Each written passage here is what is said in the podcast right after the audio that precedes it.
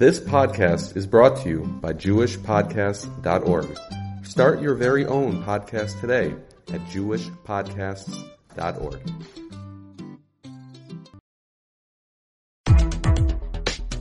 You're listening to the Yeshiva of Newark at IDT podcast. I'm your host and curator, Rabbi Abram Kibalevich, and I hope you enjoy this episode. So let's begin. they, they had to mechira, uh, just in a sentence, basically, in a sentence. It's very, very simple. There are farmers and uh, in Eretz Yisrael who owned an enormous amount of land, who their entire business and and parnasa comes from uh, whether it's the vegetables or the fruits or the uh, harvesting of whatever it is that they're growing in Eretz Yisrael. The wine, the uh, the grapes, and uh, during the Shemitah year, the Torah says that you're not allowed to work the land. And not only not allowed to work the land, but even anything that grows in your field during the land has a special kedusha, which you're not allowed to do business with, you're not allowed to sell, you're not allowed to buy, only on a very limited um, level. In which case, basically, what you're telling the farmer is that um, you know, for someone who's a doctor or a lawyer or a computer programmer, it's an easy, it's a pretty easy mitzvah to to do. Someone whose whole business is bananas in the Negev, then it's really a big uh, a big avoda and it's a big challenge. So um, so the question is, are you allowed to um, you know allowed to maybe work on uh, some type of, I guess, I, I, like to call it a trick, but some type of trick, some type of what we call a harama. It's very simple. You sell the land to a non-Jew. Once you sell it to a non-Jew, somehow we have to figure out what that accomplishes, but somehow that accomplishes, that apparently accomplishes something so that now I can work the land. I was giving a shiur here about, three, four years ago, um, between Mincha Mariv, and there was a discussion um, about a young man who was uh, getting, ma- his aufruf was on that Shabbos and he went to the barber one one two o'clock in the afternoon, and the barber um, fainted in the middle of his haircut. Half his hair was cut, half his head was cut, and half his head was still you know full of hair. And uh, it was a big to do, and uh, whatever. And there was in Eretz Yisrael. Hatzalah came, or the equivalent of Hatzalah came, and they took him. It was like two, three hours, but it was basically it was Shabbos. It was too late for him to, you know, finish up his haircut. He was he was involved with the with the barber, and uh, the shaila was whether on Friday night he can get a non to cut his hair. Get a non-Jew to God. So that was the shaila. Can you have a non? It's related to the shaila of whether a non-Jew can cut a woman's nails as going to the mikvah. Didn't cut her nails uh, Friday night, but before Shabbos. It's a related topic. So someone came over to me. I won't mention his name. After uh, during the you know maybe Motzai Shabbos says he has a good idea. Why doesn't the young bacher just sell his head to a non-Jew? Sell his hair to a non-Jew. Sell his hair to a and then he can have a cut on Shabbos, and then he can cut. So it doesn't always work to sell things in halacha. We have to explain, you know, when it's allowed, when it's not allowed, what does it accomplish, what does it not accomplish. I thought that was funny. He certainly thought it was funny. Um, there was a great Rav. There was a great Rav. His name is Rav Yeshua Kutna. Yeshua Kutna. He was a Rav in a place called Kutna. The last 33 years of his life, thus he took on that, uh, that name was uh, stuck Well, his, his, his last name was Trunk. Rav Yeshua Trunk. And in the first piece, um, the first Maramakam in the Mechirda that you have in front of you, he writes um, to Harav Hagon Hatzadik Bechilmi Alexander. So as one of the Rebbe's from Alexander was asking the Shaila whether a of selling the land in Eretz Yisrael, is it allowed and does it accomplish something? So again, what we're going to be discussing over the next few weeks, just to put it, just to put it in a, in a very general perspective, and then we'll get into the details, is one, can you sell land to a non-Jew in Eretz Yisrael? Period. Forget about Forget about Shemitah here. Are you allowed to sell land? Is there any problem with selling land to a non-Jew, period, in Eretz Israel? Certainly you can sell a house in Bergenfield to a non-Jew. Is there a problem with selling land, selling a house, selling a home, selling a tract of land to a non-Jew in Eretz Israel? Is there some reason why maybe that's a problem? Number one. Number two, if that is a problem, if that is a problem, then if one does do it anyway, does the sale even go through? Sometimes in halacha, the Torah says you can't do something. But even so, even though if, if you do it, it, it goes through, it works. It, the lashon is it's chal.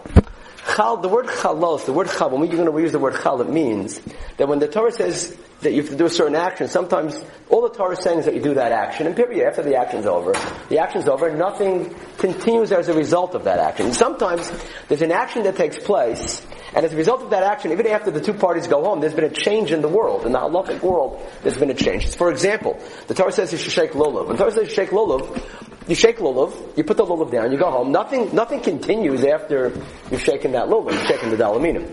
When a man marries a woman, in addition to the mitzvah of kedushin, after they both, you know, they finish with the kedushin, everybody goes home. There's been a halachic change in the world that takes place. Now the woman is an Ish. That's called the chalos. When we say the word chalos, we don't just mean the challahs that we buy in, uh, in the store for Shabbos. We mean the halachic impact that takes place and remains after the action. So what we want to know is that when we sell, the Torah says, let's just say for a minute, let's say the Torah says you can't sell a piece of land in Eretz Israel to a non-Jew. We'll explain where that comes from. The second question we then want to know is, okay, you say you can't sell it, but you did sell it. You sold it. Is the sale chal? Of a, a Kohen is not, not, not allowed to marry a Gerusha. Can't marry a divorcee. Let's say he does marry a divorcee. Is the Kedushin chal? The answer is, interestingly, the Kedushin is chal. They're married. But they're not allowed to be married. That's true. They're not allowed to be married, but they're married and they have to get divorced. But the, but the, she's an Eishes Ish to the Kohen, even though it's a, what we'd call it, it's a chalos be'isr, but it's still a chalos. If a man would marry his mother, then that would not be chal at all. There's no kedushin. She's not married, and he's not his wife. She's, period. So sometimes the Torah says you can't do something, and even though you can't do it, it's chal anyway. It happens. It works. And sometimes Torah says you can't do something, and it uh, because the Torah says you can't do it, it does not work. It's not chal. And the Gemara in the beginning of Temurah discuss what the distinctions are when the, when the Torah says lo savid, that you're not allowed to do something, e of it, if you do it anyway, is it mahani? Does it work? Or the lo mahani does not have any halachic impact at all? So the next question we'd want to ask again, we have, we're just talking general, general. You're not allowed to sell a piece of land to a non-Jew in Eretz Israel. Okay. If let's say you do it anyway, I do it anyway. Is it does the sale go through, or does it not even work at all? Because if we would come to those following two conclusions, that one, you're not allowed to sell a piece of land to a non-Jew in Eretz and two, if you do sell it, then it's not sold, then there's no mechira that you understand. There's no mechira. You're not allowed to sell the land, and if you sell it, it's not. So that means you can go through the whole mechira, but the land still belongs to the Jew. So that's an important question. That's going to be the first discussion that we're going to have. The second discussion we're going to have in next week or maybe the week after is, okay, you're allowed to sell the land to a non-Jew in Eretz Israel for some reason. Or you're not allowed to sell it, but if you sell it, it's chal anyway. So therefore, there is a heter mechira that takes place. That means it worked. So what'd you do? Like, what did it accomplish? So now the land belongs to a non-Jew. So uh, does that mean that you're allowed to work the land in Eretz Yisrael that belongs to a non-Jew? Because there are a number of assumptions that we have to make in order for the heter mechira to have any impact at all. One, we probably would want to say you're allowed to sell the land to a non-Jew. Number two, you'd want to say, well, even if you're not allowed to sell the land, if you do it, it's chal. So now the land belongs to the non-Jew. The third thing you'd want to say is now that the sale went through, you would also want to say not only did the sale go through, but it actually accomplishes something. Now I can work the land that belongs to the non-Jew in Eretz Yisrael. So the first thing is, are you allowed to even, there's almost two questions that we want to ask. Can you do it? And does it have any impact? Can, can you sell land to a non-Jew in Eretz Israel? And two, what does it accomplish? Now that the land belongs to a non-Jew, so what can I do? Can I sell the land? Does the, does the peiros of the land have Kedusha? Can I do business with the products of, of the land that now belongs to the non-Jew? These are the things that we're going to be discussing. And the third thing we have to discuss, of course, is uh, even if it works and even if it accomplishes what you want it to accomplish, the Torah says that you shouldn't do it. The Torah says not you shouldn't do it. The Torah says that if you keep Shemitah, there's going to be a big bracha. So why would anybody want to get involved with these, with the, with the heter mechira if, if, the, if it's CBC like that? I'll tell you there's a big bracha. Just keep the, keep Shemitah and I'm going to give a big bracha. The problem is, and again, it's not a, I, I don't know how to, I don't know how to say it, but in, in the late 1800s, they weren't saying, they were, they were nervous, very concerned and nervous, that the early pioneers were going to Eretz Israel. They were just building up the land, and, and uh, as, as, difficult and complicated as it was, they were making some progress, slowly but surely. They were making good progress. And then you tell them, you know, you know, you have to stop working the land during the Shemitah year. That didn't go over very well, and they had to they had to rack their brains in terms of figuring out. The Rabbanim had to rack their brains. Is it something that we could somehow get around? Not only that, it was very important for another very economical reason. There was somebody by the name of Edmund Rothschild. You ever heard his name? You heard his name. And he was giving millions, at the time, he was giving millions of, what we would call millions of dollars today, he was giving millions of dollars then. I think it's a, it's, it's, um, it's assumed that there was something like fifty million dollars that he gave to the yishuv in Eretz Yisrael in his time in the late 1800s. So what's fifty million dollars today? If it was 120 years ago, fifty million dollars 120 years ago. It's a lot of money. That's a lot of money. He started. A lot of communities were started by him. In fact, I think it's a, it's um, assumed that he bought from non-Jews at that time 125,000 acres of land in Eretz Israel. That's a big zuchus, no? It's a big zuchus. So, so he's he's paying all this money and helping the pioneers build the land and, and start communities and start vineyards and, and, and, and, and wheat fields and, and building up Eretz Israel. And, you, and they're telling him, seventh year they're going to stop working. Seventh year stop working. You know, the, the Gemara, the, the, the, the Pasuk says if, when it comes to the Torah, if, the, two things Chazal tell us. One, if you open up, Pitzchali Pesach Shamachet, if you open up a little hole, show Hashem, take one step forward, he'll, he'll put you, put you ten steps forward. Open up a little bit, and he'll open up. He'll, he'll open. Pischali pesach shamakav pesach shaulam. You give me a little bit, I'll give you a lot. But it also says, if you leave me for a day, I'll leave you for two days. If you leave, for, if you leave, if you don't learn for one day, then then you lose. You, you, don't just lose that day. You lose two days. Why? Why should that be? It's not a mussar But uh, my friend um, just told me that he was listening to a shiur from Rav Reisman. Rav Reisman said that when a person learns today, he's not just learning today. He's learning for today and he's learning for tomorrow. Because when he learns tomorrow, the learning that he did today helps him for tomorrow. So every time we learn something, it's a double learning. It's for today and it's for tomorrow. But if you don't learn today, so you lose two days. You lose today and you lose tomorrow's learning that you would have had better because you learned today. That's not what Rav Reisman said. I just used that, that idea to, to explain it. So you're going to not work the land for a year. You're not going to use, not going to lose a year. You're going to lose two years, three years. They were very, very concerned. So um, some rabbanim got together, specifically the rabbanim who were very favorable towards the Chibat Zion movement of that time, and they were what we would call religious Zionists. The Rabbi Shmuel Kutner was one of them. There were Hasidish Admarim who were part of this movement as well. There was a, well, we're going to see his uh, um, name and his sefer in a minute. The author of the Shalom Yerushalayim, the Pilav Rebbe. Pilav Rebbe was a grandson of Yisrael Meir. Yisrael Moshe Yisrael Meir? I think Yisrael Moshe maybe of Morgenstern. He was the grandson of the Kotzker Rebbe. They called him the Zionist Rebbe. The, the Rebbe from the Rebbe, the Zionistic Rebbe. And he writes in his Sefer tremendous things, which we'll see in a minute. But before that, so they asked him, Shulavi Kutna, can you, maybe there's a way to help the Yishuv by selling the land to a non-Jew. Would that work? Would that work? Would that accomplish? One, can you do it? And two, as we mentioned before, would it accomplish? If you sell the land to a non-Jew, can you then work the land? Are you allowed to work the land in Eretz Yisrael during the Shemitah year if it belongs to a non-Jew? That's the question. So he writes in a famous tshuva, which was published after he passed away, as follows. It's a great line. It's a wonderful line, especially if you're Sfaradi. If you're Sfaradi, this is the tshuva. You have to blow it up, hang it up on your wall where he says as follows. If you asked me with regards to the Shemitah, this is um, maybe the grandson of uh, Reb Chenech of Alexander. Tama ani, what you were asking about the Shemitah, Tama ani. How, listen to this lashon. Halo limkor hakarka to sell the land who had their pashut. Of course it's, of course it's allowed. V'chol Yisrael hadarim b'chutz la'aretz, nohagim came. We sell chametz. You're not allowed to have some chametz on, on, on, on, on Pesach. You sell the chametz. If you have a bechor behemoth tahor, you have to give it to a kohen. Sell it to a guy.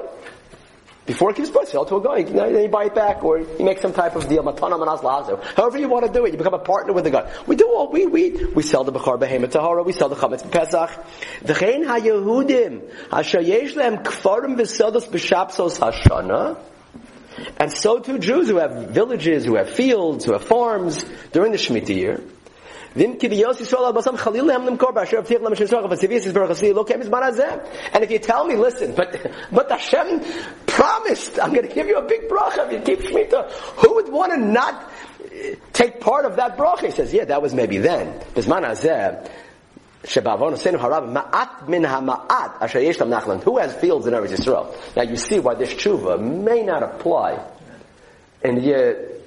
Tav Shinayin Hey as it applied in the year Tav Reish Mem Vav. But he says, but then I don't know if the bracha existed in the 1800s. Rav Kutner says, and then he writes as follows: Prat specifically, Kigedolei Rabbanei Sfarad.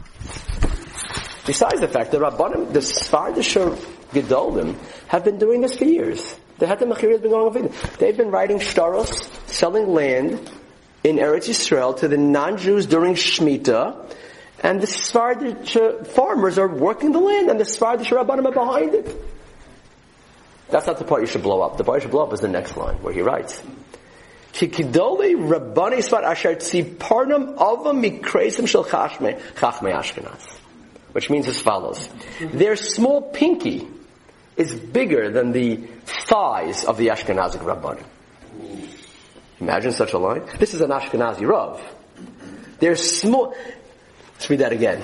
Asher Tziparnam, their, their nail is ava, is fatter, thicker. They're greater, bigger Mikresim shel Chachme Ashkenaz. Than the, than the, than the belly of Chachme Ashkenaz.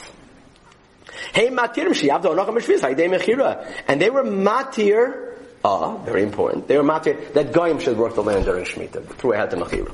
So already we see there's some type of pullback, even by this Doli Sfarad, but Rav Kutner said, Rav Yeshua says, but certainly it's allowed, and that's what you sell chametz, you sell the, the Bechar Behemoth you sell, um, you sell the land of Eretz Yisrael also before the year, before Shemitah, and you can work the land. But he says you should work it by non-Jews. What period is the Doi Svarad talking about? He's talking, presumably, Rabbi Yisrael Yosef, the author of the Yalkut Yosef, is talking, assumes he's referring to the Yisa Bracha and uh, Rabbi Fall uh, Panigel who were the Rishon, they were the heads of the Sephardic uh, Edith HaMizrach in the late 1800s. So um, I have I have a talmid whose name is Panigel, is related to that to that line. Rafal Panigel, these were the Rishon Litzions in the late 1800s. Says they're doing it, they're bigger than the Chachmei Ashkenaz. If they're doing it, we can do it. Let's finish up the tshuva. Let's finish up the tshuva. However, Lavod Yisrael lo hutra lo lo gamay demecher. The truth is, a Jew shouldn't work the land. Now we have to see if it works. It works. Oh, Adam said that. That's yes, yes, yes. That's, that's what it sounds like. That's what it sounds like. Yeah. What are you going to say? You can't have a heter machir now and make what the Svardim don't know what they're talking about? You know how big they are?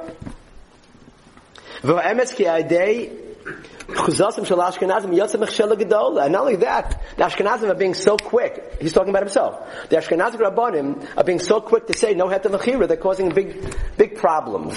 Why? Because now there's no, they're not allowing heter mechira, and the Jews are working the field themselves. It's a big, it's a big um, nisayan, and they can't, uh, you know, and, and, they can't, they, they can't. Is If, if you hold it's not allowed, it's not allowed. it's not, but if there's room to be makel, you should be makel. Umnam ani lo kasafti lo le'isiv lo heter ki im ha'michtiv ha'rishon shal kasafti beheter machiru me'olam lo dati shi yesh choshish b'zalachmir. So I don't even know why anybody would be machmir. Shulam only Ayidei Nachri. Ayidei Nachri. Nachri. He says Ayidei Nachri. Ayidei Nachri, Heter Mechira works. Which means, which means, again, I haven't really explained much, but what we're saying is that you can sell, if one sells the land to a non-Jew in Eretz Yisrael for the year of Shemitah, at that point you can have a non-Jew work the land for you. Now, we'd have to explain, we'd have to explain that according to Rabbi Yeshua, that means that you're allowed to sell the land of a non-Jew to, you're allowed to sell the land in, a land in Israel to a non-Jew, at least during the year of Shemitah. Maybe there's a difference. Maybe during 1, 2, 3, 4, 5, 6, you can't sell land to a non-Jew in Israel. But for the year of Shemitah, you can. We'll explain why in a minute. And two, what that accomplishes is that once the land belongs to the non-Jew, now a guy can work the land. Okay. Yes. Yeah. Right now, at this point in time, Shemitah Oh, we have, we're just starting. We're just, that's very important. Yeah, we'll have to, that's part of, that's, that's usually any big shuva and Shemitah will always, the first, Siman Aleph, Shvias Bizman Azeh, Doraisa, Rabbanon. We'll have to get there. We'll probably there. We're gonna have to. We're gonna get there.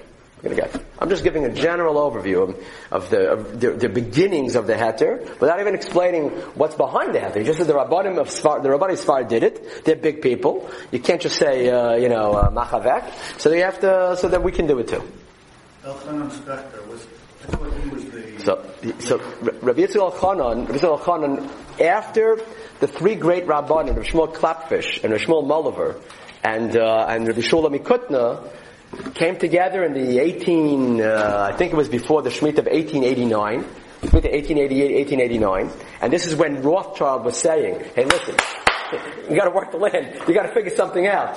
You know, I'm not, uh, I'm not giving millions of dollars for the, for the yishuv to go, uh, to go kaput just because, you know, for, so he's telling them we gotta work something out. They come together, the three rabbanim come together, one of them is Rabbi Shula, and he says, we should allow the Heter Mechira. They send a letter to Rabbi Yitzchak Elchanan, who was the Posek Hador of that time. Yitzchak Elchanan was the Posek Hador in the 18, in the mid to eight, late 1800s, Yitzchak Elchanan, and he writes, I agree, I'm masking to the heter. That was gigantic for them. It was gigantic for the heter mechira that you had Mitzvah Chaner on that side. But then he writes as follows. But, there's always a but. But I'm living, you know, where, where am I living? I'm, I'm living out in Eretz Yisrael. And if the Rabbanim of Yerushalayim, of Eretz Yisrael, the great Rabbanim, the Gedol of Yerushalayim, write the shtar, if they write the shtar, the contract that sells the land to the non-Jew, then you have my haskama. Who was in Eretz, who was Yerushalayim at the time? No, no, no. He was after. He was after. That was um, that was um, Rav, uh, Shmuel Salant. No way. He didn't think it would be allowed. He didn't think it would be allowed. Rav Shmuel Leib Diskin, I think, was there. You can't do it. So that was a problem. So that, that from that point, when Rav Shmuel Molliver and uh, and Rav Shmuel Kutna and uh, Rav Shmuel Klepfish say we can have a heter mechira. They sent to Rizal Chanan. He really he gives the heter, but he doesn't want to give the heter lamaisa until the Rabbani Yerushalayim agree. The Rabbani Yerushalayim disagree, and we're still arguing 120 years later. But that's where it began. So the rabbis disagree. That, Today they disagree. Then they disagreed. Today, then the Rabbani Yerushalayim generally thought it was not a, a, it was not possible. The Rabbanim in Europe, these Rabbanim thought it was possible. Mr. Khan thought it was possible. Another great, we'll see his tshuva in a minute. Another great, great Rav who thought that Mechira was okay was Yosef Engel. He was the great, great Rav. Um, and if he has a conversation with the grandson of the Kotzker Rebbe, the Yisrael uh, Morgenstern, Yisrael Pilava. They have this discussion, and he writes a sefer, Otzros Yosef, and Otzros Yosef, there's a long piece on Shemitah where it's basically a response to a kuntris that uh, the, this, the, the third Kotzker Rebbe, the son of Reb David, that, that uh, what he wrote, and it's a response. But you wrote in Osaluf is not correct. We wrote in Beis. You can disagree with. Wrote in Gimel. I, I, I, I, there's a machlokas about it. Piece by piece by piece by piece by piece. We'll see it inside. We'll see it inside. Will we be discussing the concept of whether a non-Jew doing something for a Jew is he our agent? That's what. Yeah, we'll discuss. Well, we're gonna. We're gonna. I hope. I hope to hit everything, but we're gonna. It's gonna take time. I was just asking, Yeah. what is? I assume you're hiring this non-Jew. Yeah. So you're paying him. So what is that accomplishing if you physically are not digging? The That's a good question. That goes to the heart of when you talk about the malacha of shvius. Is it a, is the isser the mi- is it a ma'isa isser or is it a gram isser? Is the isser that you're not allowed to do work on shvius, or is the isser that you're not allowed to have your land worked on shvius? If it's the former, then you accomplish something. I'm not doing it. Okay, I have a guy do it, but that's not doraisa. That would be the rabbanon, like an amir la'akim. So that it lowers the problem. And then if you sell it to a non-Jew, we allow a guy to do it. But if you, you understand that the nature of the malach of shvius is that it's a din in the land, it's a din almost in the in the chefs of the land. Someone who owns land in Eretz Yisrael cannot has to make sure that it's not worked. Then you, a guy, really doesn't make much of a difference, and there shouldn't be a distinction. Huh?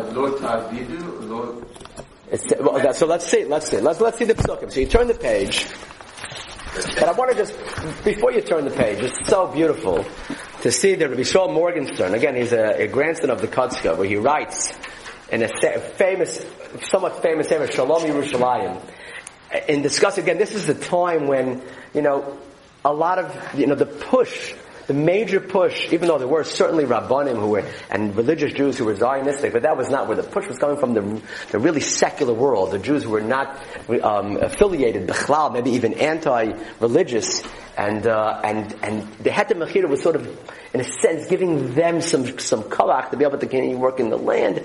So a lot of people were very against it, perhaps politically also. But, um, the Rabbi Saul Morgenstern writes as follows in his sefer, in the beginning of his sefer, just read it together. He says, and how do you know, in responding to the, responding to the, uh, to the, the political issue of, but look who's, who's pushing Eretz Yisrael now. Look who's, who's, look who's, who's in the forefront of, of the Zionistic movement. People who are, who are not Shomer Shabbos, not Shomer Kashrus, Taharas HaMishpacha. That's who you follow. Look what he says. And you think Hashem's bringing the Yeshua and the Geula through them? Does it make sense that Hashem's going to bring the Geula and Yeshua? This is Atchal to the Geula through them, through the non, through the non-religious? Yes. So Rav Morgenstern, this is the, the Kotzker Rebbe, he says, "V'yavchi oskim ele enim tzaddikim kol kach." First of all, it's beautiful. And even though the people who are involved are not the biggest tzaddikim, כבר למדנו, אשר מהאנושים פשוטים מבני ישראל ימצא בהם הקדוש ברוך הוא קורס רוח. לפעמים יותר מן הצדיקים הגמורים. This is a Chassidish Rebbe. Let, let's understand where this is coming from. He writes, sometimes Hashem does his work for the most simple, simple Jew. You think he's simple for whatever reason Hashem has his chashbonos, and if he wants the Medina Yisrael to come through Theodore Herzl, that's where it's going to come from. But why? How does it make sense? Big Rebbe, rabbis, tzaddikim, they learn to daven all day. Says that's not our business. That's Hashem's business. And then he writes further.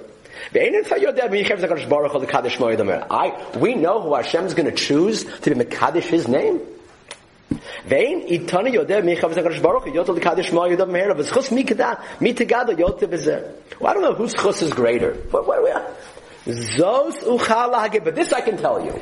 Yeah, yeah, this is a beautiful line. This I can tell you. Shani. When I was younger, I remember there was some old old chassidim sitting around. You know, imagine. You come before mincha five minutes early. The chassidim over two minutes. They're sitting around and they're remembering the old days. So this is a someone who's living in the 1800s, who's remembering the old days, because he hears the Chassidim talking about what was in the old days. Look what he says. The Canim v'shishim zechus yagen aleinu. There were some old Chassidim sitting. V'hayim seminary, and they were talking about Eretz Yisrael. V'yam rechem, and one of them said as follows, Ki ha'admar ha'kadosh Rav Bunim. Rav Bunim ipshischa. Rav Simcha Bunim. This is, this is the, the Rebbe of the, of Menachem Mendel Mikotsk. Okay, so the early 1800s. I remember an old chassid in the 1880s, and he says, I remember when I was young, I was listening to the some, some older talking about Rabbunim when they were young. And he says, Rabbunim, the people who were surrounding him said, when Montefiore from London was becoming very famous, you know that Rav Tzvi Kalischer was sending letters to Montefiore to buy land in Eretz Israel. Buy land now. You buy land and buy land in Yerushalayim. Buy land in Yerushalayim because start bringing the korban Pesach, we'll bring the Geula. Hirsch Kalischer. this was his, this was one of his missions in life to try to bring that to fore. He didn't accomplish the korban Pesach, but he accomplished a lot. The people really, he, he made Eretz Israel in the forefront of people's minds in the 1800s. So the people around him were saying, "Madua lo yikna hasar hazeh artena miyara turgum." How come the how come the Montefiore is a billionaire? In that time, he was a billionaire. How come he doesn't buy land from the Turks so we can so we can start moving to Eretz Yisrael? On echram yuchad mayasabam yikna. Even if he buys it, what are we going to do? We can't. We're going to make aliyah. Hashem didn't tell us to make aliyah yet. When Hashem comes and tells us to go, we'll go.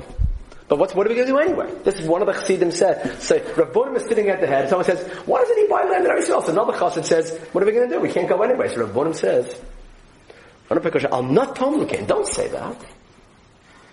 If the land would go from the non-Jew, if the land starts being transferred from non-Jew to Jew, the Yeshua is going to come slowly but surely. And there's going to be a great tekuma, a great, what's a tekuma? A great resurgence, a great uplifting from Am Yisrael of Bezos HaMesiba HaYagam HaRabat Tzaddik HaKadosh Rav Henech Alexander. Henech Me Alexander. Alexander, first Alexander Rebbe, was there at that time. V'gam. Rav Bunim said, what do you mean? Buy land, and we'll start moving there, you'll see what's going to happen. There's going to be a big tekuma. Hundred years later, we have um, Medina Yisrael. Let's get back to the halacha. Let's talk halacha. Let's talk halacha. Although the history is fascinating, we'll talk halacha. Pasuk says, "V'davar Shem Moshe Bahar Sinai Lemor." This is Parshas Bahar. Matni Shmita, Eitzal Har Sinai. What does that even mean? It's that's pasuk. V'davar Shem Moshe Bahar Sinai Lemor. Usually it says V'davar Shem Moshe Lemor. V'davar Shem Moshe Bahar Sinai Lemor. Davar Bnei Yisrael Matlayim Kisavol Nezelakom. When you come to the land that I gave to you, V'shav Saha'aret Shabbos Lashem. The land should rest. Shabbos Lashem. Sheish shanim tizra sadera v'sheish shanim Tizmar. For six years, you can plant. For six years, you can prune. For six years, you can gather, you can harvest. But on the seventh year, Shabbos, Shabbos the yellow aretz, Shabbos lashem. Sadchalo sizra, you cannot plant. V'karmachalo sizmar, you cannot prune. Esviach ketzirchalo sizra, you cannot harvest. Chazal explain you can harvest, but not like a balabas. You can harvest a little bit. You can harvest what you need for a few days, for a week. And the, the, the, the grapes you should not harvest. Shnash shabason yellow aretz. And then it says, and you're allowed, don't think you're not allowed to eat perush, you're allowed to eat it. As long as you don't harvest a lot, you're allowed to eat it, but it has to be done in a certain fashion of kedusha by Shabbos aretz lachem la'achla, to eating, and chazal darshan, you can eat the perush fruits and vegetables that grow during Shvius you can eat, but but you can't do business with it. you have to eat it in such a way so that there's no leftovers to the extent that it's going to be. There's not going to be any ruining and wasting of the food. Then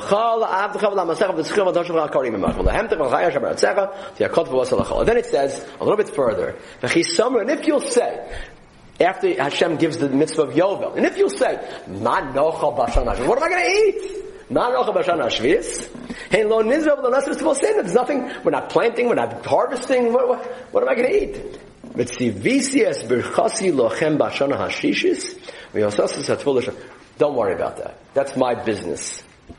You, you do what you're supposed, you do what you're supposed to do. I'll send my bracha. You'll have so much in one year to last for three years.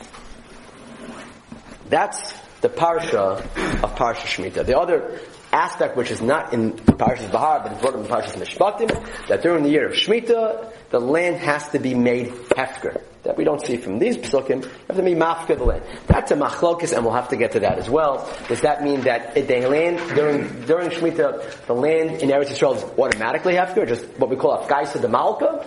Hashem says and says it's not yours, it's hefker. Or do we say no? A person has a mitzvah to be mafka the land, and if he's not mafka the land, then it's not hefker. That's a discussion machlokes of Beis Yosef and the Mabit, which we'll get to as well. But what we see from here is that there's a definitely a, an avera to plant.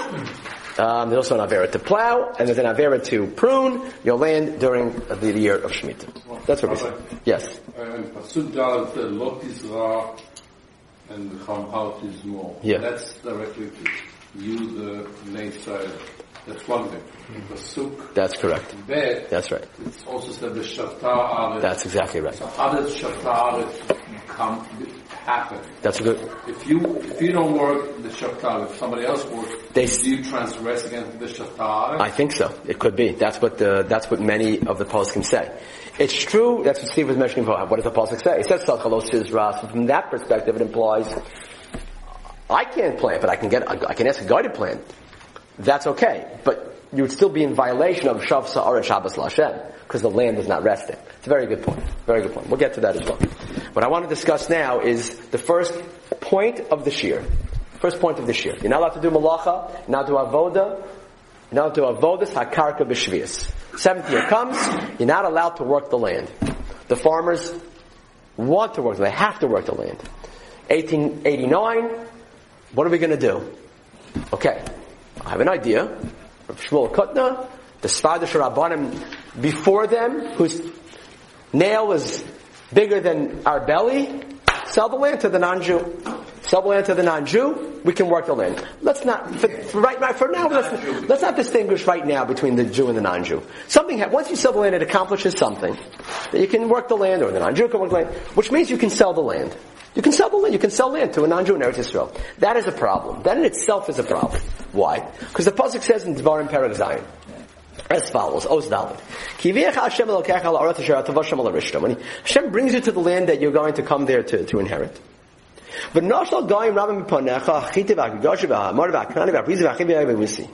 And uh, Shiva Goyim Ram Mecha. So they have all these great Goyim that are going to be there, but Hashem's going to give give them to you, and you're going to smite them. You should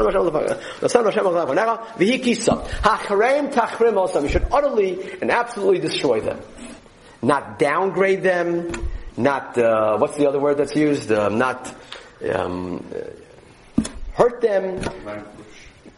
Absolutely, completely. Hachrem tachrim means destroy, absolute destruction. They're evil. Lo tichros lohem bris. Don't make a treaty with them. No peace now. V'lo tichanem. V'lo tichanem. Every other word was pretty, pretty easy. Hachrem tachrim means destroy. Lo tichros lemris means don't make a treaty. What is the, what does lo tichane mean? What does that word even mean? Lo pain. What does chain mean? Don't give him any benefit, any grace. Any Don't give him any grace. Don't give him grace. So Chazal have a triple drasha on this pasuk. Triple drasha. Lo sitein lehem chaniyah bekarka. Lo sitein lehem chaim. Lo sitein lehem matnaschinam. Let's discuss the one that we care about is Lo sitein lehem chaniyah bekarka. That's our discussion. Now let's discuss the other two quickly. Lo chanim again. It's written in and the, the, the Gemara, the Rishonim explained the reason why they have a triple drasha because it could have, if it was, if it meant chayin, it should have said lo, sachain osam. Lo. So the fact that it said this funny word implies three levels of interpretation. One, you cannot give them matnas chinam. Shouldn't just give a gift to a non-Jew for nothing. Someone's in my office and everybody's exchanging gifts, and that's the nature of what happens. And if you don't, so then um, you know there's going to be an ill will. That's not nothing. That's not. That's not. That's not for not not. If you give a tip, you give a tip. If you give a tip, you're going to get a better service. That's a question. That in itself is a question. That in itself is a question. That's a question. It's a discussion. Even though the, even though the pasuk says mentions the seven nations, many um, uh, points in the Gemara and many Rishonim imply that it applies to all non-Jews. So let's assume for a moment it's all non-Jews. So this applies to all non-Jews. Lo. Then we'll see the Meiri in a minute who definitely applies it not to all non-Jews. But lo sitain lahem, lo chinam. For no, if it's for nothing, if, if I'm gaining something back, that's not manas chinam. If I give my if I give my neighbor something, so then he's the neighbor's going to take. But just stam lo sitain. But we want you to stay. This almost is. It's almost like the din doraisa of many of the Gemaras and of Zarah that talk about the things that Chazal instituted in order to keep us away from non-Jews to try to um, discourage any uh, in- intermarriage, uh, God forbid, and things like that. So this is like a, the din d'oraisa of, of what that is. Number two. Don't praise. Don't be praising the, the walking around praising the non-Jews. You praise the non-Jews, and uh, you know that, that's who you begin to focus on. That's who you want to become like. Because you're praising Gedolei Yisrael, Tzaddikim, you know, Kedoshim, not, uh, you know, uh, you know, basketball players. That's not where our praise should go. Number three, it also says, that Lo sitein lohem chaniya bekarka. You cannot give them chaniya, what's chaniya? A place in camping, a, a makom, bekarka in Eretz Yisrael. Lo sitein lohem chaniya bekarka. But is Chaniah permanent encampment? Good. That's already that's already one of the answers to the question. The question is the Gemara says in Avodah Zarah, Tanya nami hochi lo sechanim lo sitein lehem chaniyah bekarka. Davar achel lo sechanim lo sitein lehem lo sitein lehem chem. Davar achel lo sechanim lo sitein lehem matnaschin. But the first drasha in Avodah Zarah daf chaf is lo sitein lehem chaniyah bekarka. You cannot sell land, cannot give land or sell land to the non-Jew. So, so what's the so so so how in the world can you allow a heter mechira? So there's a number of answers. Sam just mentioned one, and this is what some of the Achronim say, is that maybe the whole Avera, the whole Issa, the whole prohibition of selling land, to, even though the Gemara doesn't, the, the Gemara doesn't say this, but the whole prohibition of selling land to the non-Jew, giving land to the non-Jew, if you're giving it on a, a, a permanent basis. Litzmisus, forever. If it's clear that I'm selling them the land, and in the contract is that I have the right to buy it back at the end of the year, that's not what the Gemara is referring to. Therefore, therefore, there is no problem, according to that, to sell the land for the Shemitah year to the non-Jew, because you know that it's going to be um, incumbent upon him to sell it back to me at the end of the year. Number one. That's one reason, again, we have a problem, you can't sell land. The Pasuk says, forget about everything. You're not allowed to sell land to a non-Jew. The answer is, in this context, you're allowed to sell the land. There was another suggestion that someone just gave of maybe why during Shemitah it's different. We mentioned before. Again, it's funny. What is the reason why you can't give them land? Well, you can't give them land because I want Jews to be living there, not non-Jews. I want a, I want a Jewish presence, not a non-Jewish presence. I want Torah, not Avodah Zarah. Yeah, but, but selling the land to them during Shemitah is actually going to further the cause of having Jews live in Eretz Yisrael. Like, if you understand that the reason why you can't sell the land to the non-Jew is because that's going to hinder Yishuv Eretz Yisrael, but let's say selling the land is actually going to increase Yishuv Eretz Yisrael. Oh, well, then maybe it's allowed. And that's what some say. Rav Kook writes in his very important Sefer Shabbos Haaretz, he writes as follows, let's look at this, and we'll take a question. A third reason why perhaps it's allowed to sell the land to the non-Jew during Shemitah, he says as follows. You see how he says goy, not shiva alamim. So he understands, like many of that this applies to all goyim, not just the shiva alamim. Yafa heir echad medina. Rav Agon Rev Zayin Shach. Who's Rev Zayin Shach? What's Rav Shach's first name? I don't think so. Menachem, Manshach, right? So Rav Shach from the Bezdin, he was, Rav Shach at some point was on the Bezdin, but uh, he's not referring to that Rav Shach. He can't be referring to that Rav Shach because Rav Shach was probably like 10 years old at the time. Or maybe he was 20, right? In the 19, this is in the 1920s. No, it's Rav Shach, no. So it's a different Rav Shach. The Yesham with the Begoy, Shebalav Hochi Yesh Lo Chaniya Bekarka. Ein Ein Hatel Sebes Mashem Osifim Olanata Asur Torah. You hear this Svara? You can't sell land to a non-Jew in Eretz because you can't give a guy a, a, a, a, foothold in Eretz Yisrael. But let's say he already has a foothold. He lives in Eretz Yisrael. He lives in Israel. So what's the problem? You're giving him a little bit more land? That's not a problem. Maybe. Maybe not. I think you can go both ways with that Svara.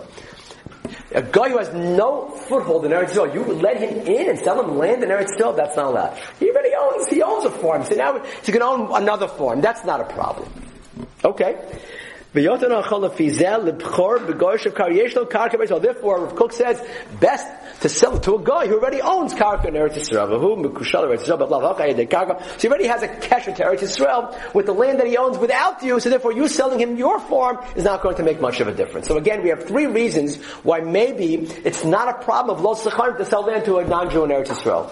One, he already owns land, so it's selling him more land is not part of the problem. Number two, he's increasing the yishuv, and Los Echanim only if it decreases the yishuv of Eretz Yisrael. What was the third one? The third one is it's only Los Echanim selling it for him forever, and not if it's for a particular period of time. Rav Kook says a fourth um, if you have if you have to leave, you know, you know, please go. We're going to be finished in five minutes for now. Um, lo- long way to go over the next few weeks, but finish for now. And the fourth fourth point that Kook says is that there is no problem to sell land. You can't sell it to a, one someone from the seventh amamim, and you can't sell it to someone who's a um, even a regular guy. But if someone's a ger toshav, Someone is not someone who is, does not worship Avodah Zarah. Someone is uh, keep Sheva Mitzvahs b'nei Noach. So then him there's no problem of lo sachanim. Sort of Kook said that's why it's best to sell to an Arab. The Arab has the status of a Ger Toshav. Ger Toshav, usually a Ger Toshav means you accept upon yourself the seven mitzvahs in a formal way. He says, no, if that's the nature of their religion, is to accept the seven mitzvahs, and they're not of the Avodah Zarah, presumably according to Moshe Shalom, Islam is not Avodah Zarah. So according to the Rambam, certainly he holds like that. And therefore there will be no problem of, of, of Ger Toshav. The problem is, of course, that you have to find the right Arab, because part of being a Ger Toshav is Lo Sirtzach. So there's a, there's a big problem there. So, so, and so I'm not sure if they would fit today into the status of a Ger Toshav, but certainly then you, and even today you probably could find a few that would uh, fit that, uh, fit that category. So basically we have four reasons why Lo Sechanim is not a problem. However, if you would hold that it is a problem, you don't like these reasons, the Chazon Ish thought this was, uh, this was, this was, uh, this was stretching it. This was stretching it. This was gymnastics. It says Rabbi Chazon Ish disagreed. It says you're not allowed to sell land to a non-Jew in Eretz Israel. Period. Even if it's for only a particular period of time. Even if you, are saying that it's enhancing the issue of Eretz Israel. Even if it's to a Ger Toshav. Even if it's he doesn't think the Arabs are Ger Toshavs. And even if it's for even if it's uh, what was the other reason? Even if it's um, well, if not let's meet Chazon Ish said you can't sell land to a non-Jew in Eretz Israel. That's what we're up to. Lenny. Was there any question as to the uh, way back the land in the first place. It was told that we were going to put that land forever, and that we're not supposed to drive to another after we drive. How can we give it to a guy? Maybe it's related. It could be that it could be it could be that it's related. It could be that it's related. And if the answer would be, well, we're only just giving it for you, we're only just kind of renting it. Right. Well, then that doesn't that violates the concept of that we actually gave it to the guy. Right, right. It could be. It's probably all taken into consideration. And there's maybe more fundamental Yeah. the question is Shemitah altogether. When? When it says, well, Oh. in in um, Yeah. Bahar, they don't say you shouldn't work the land. Shav or Shabbos It lie. Yeah. Yeah. Right, right, right. Exactly. Right, yeah, yeah, yeah, we'll get there. That's what some of the poskim said. That's exactly why you can't have a heter. That's exactly right. Doesn't, doesn't even work b'chlal. So we'll see. We'll see. The last that we mentioned. Yeah. Yeah. What was their basis? We're gonna see. We're gonna see. We're gonna see. Right, right now, I want. I just want to point out one, one, really one point. One, the Torah says you can't sell losachanim. Chazal darshan, you can't give land, you can't give a foothold of Eretz Yisrael to a non-Jew. We have four mahalchim of how maybe it's allowed. The Kook mentions one or two. And the Chazon Ish says he doesn't think that any of them are correct. You cannot sell land to a non-Jew in Eretz Yisrael. That's where we are up to. Next week we have to discuss just two things. One is, if you hold that it's not allowed, not allowed. So, I, I, I hold like the Chazon Ish, it's not allowed. You can't, you can't partake in that.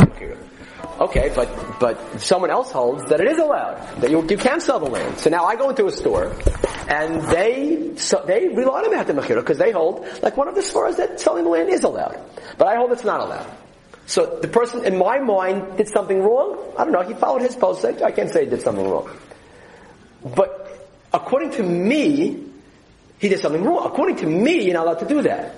According to me, if I go into his store, are his peiros peiros of Shemitah or not peiros of Shemitah? Because if, according to me, you're not allowed to sell the land, because I hold the Chazon Ish, and the Chazon Ish holds, this is what I mentioned before, that when you sell, when you sell the land in Israel to a non-Jew, the sale didn't go through, it wasn't chal, so then there was no mechira. that means the fruits that he has are peros shmita, and I have to treat them as such. And only they're peros but maybe peros which were planted during shmita, that were seeded during shmita. So that's what we have to figure out. According to those who hold that you can't sell the land, if you would sell the land, would it be chal or not? That's an important thing. The second very fundamental question, almost preceding all of this, but I didn't want to start with this, is when is Shemitah? What year is Shemitah? We know it's the seventh year. Well, and of course, and of course, Warren's question is Shvius today Bisman Azed, the Rabbana, or maybe it doesn't apply at all. Maybe the whole thing's a Midas Chasidus, which is what a number of Rishonim actually say, which we don't pass like, but maybe we can use them as a sniff lahakel. If you just throw them into the pile when you're being mekel, you can say, you know, the Baal HaMaor holds that today there's no Shemitah Bechlal. There's no din of Shemitah in Eretz of Bechlal because the whole din of Shemitah requires a Bezdin to say that there's, that this year is Shemitah. And since there's no Bezdin, Hagadol, to say that, so therefore there's no Shemitah at all today. You want to keep Shemitah a nice Midas Chasidus. You can wear wool tzitzis also, whatever you like. But it's not, but it's nothing, it's not going to be, it's not going to be more, it's not going to be more than that. That's the first question. The second question is, um, when is Shemitah? When is Shemitah? Tafshanai Shemitah. How do we know that? Well, because seven years ago it was Shemitah. And how do we know that? Well, in 1888, 1889, it was the tough freshman death was also Shemitah. Well, how do they know that? Well, we just have basically have a Masorah. The funny thing is that this Masorah is very, very problematic because the Tanoim themselves disagree when Shemitah. The Tanoim themselves disagree when Shemitah is. So, and there's a machlok we showed them how to paskin. So can we use that as a sniffle halacha? We say, listen, for sure everybody agrees that today the Jewish world agrees, and this is the halacha, that Tafshinayin Hey is Shemitah. But can we at least, as we're involved in the Heter Mechira, say, listen, it is possible it is possible this year's not Shemitah. So maybe we can make on that too. Can we use that as a kula? Thanks for joining us for another episode from the Yeshiva of Newark at IDT Podcast. Be sure to subscribe on your favorite podcast app so you don't miss a single episode.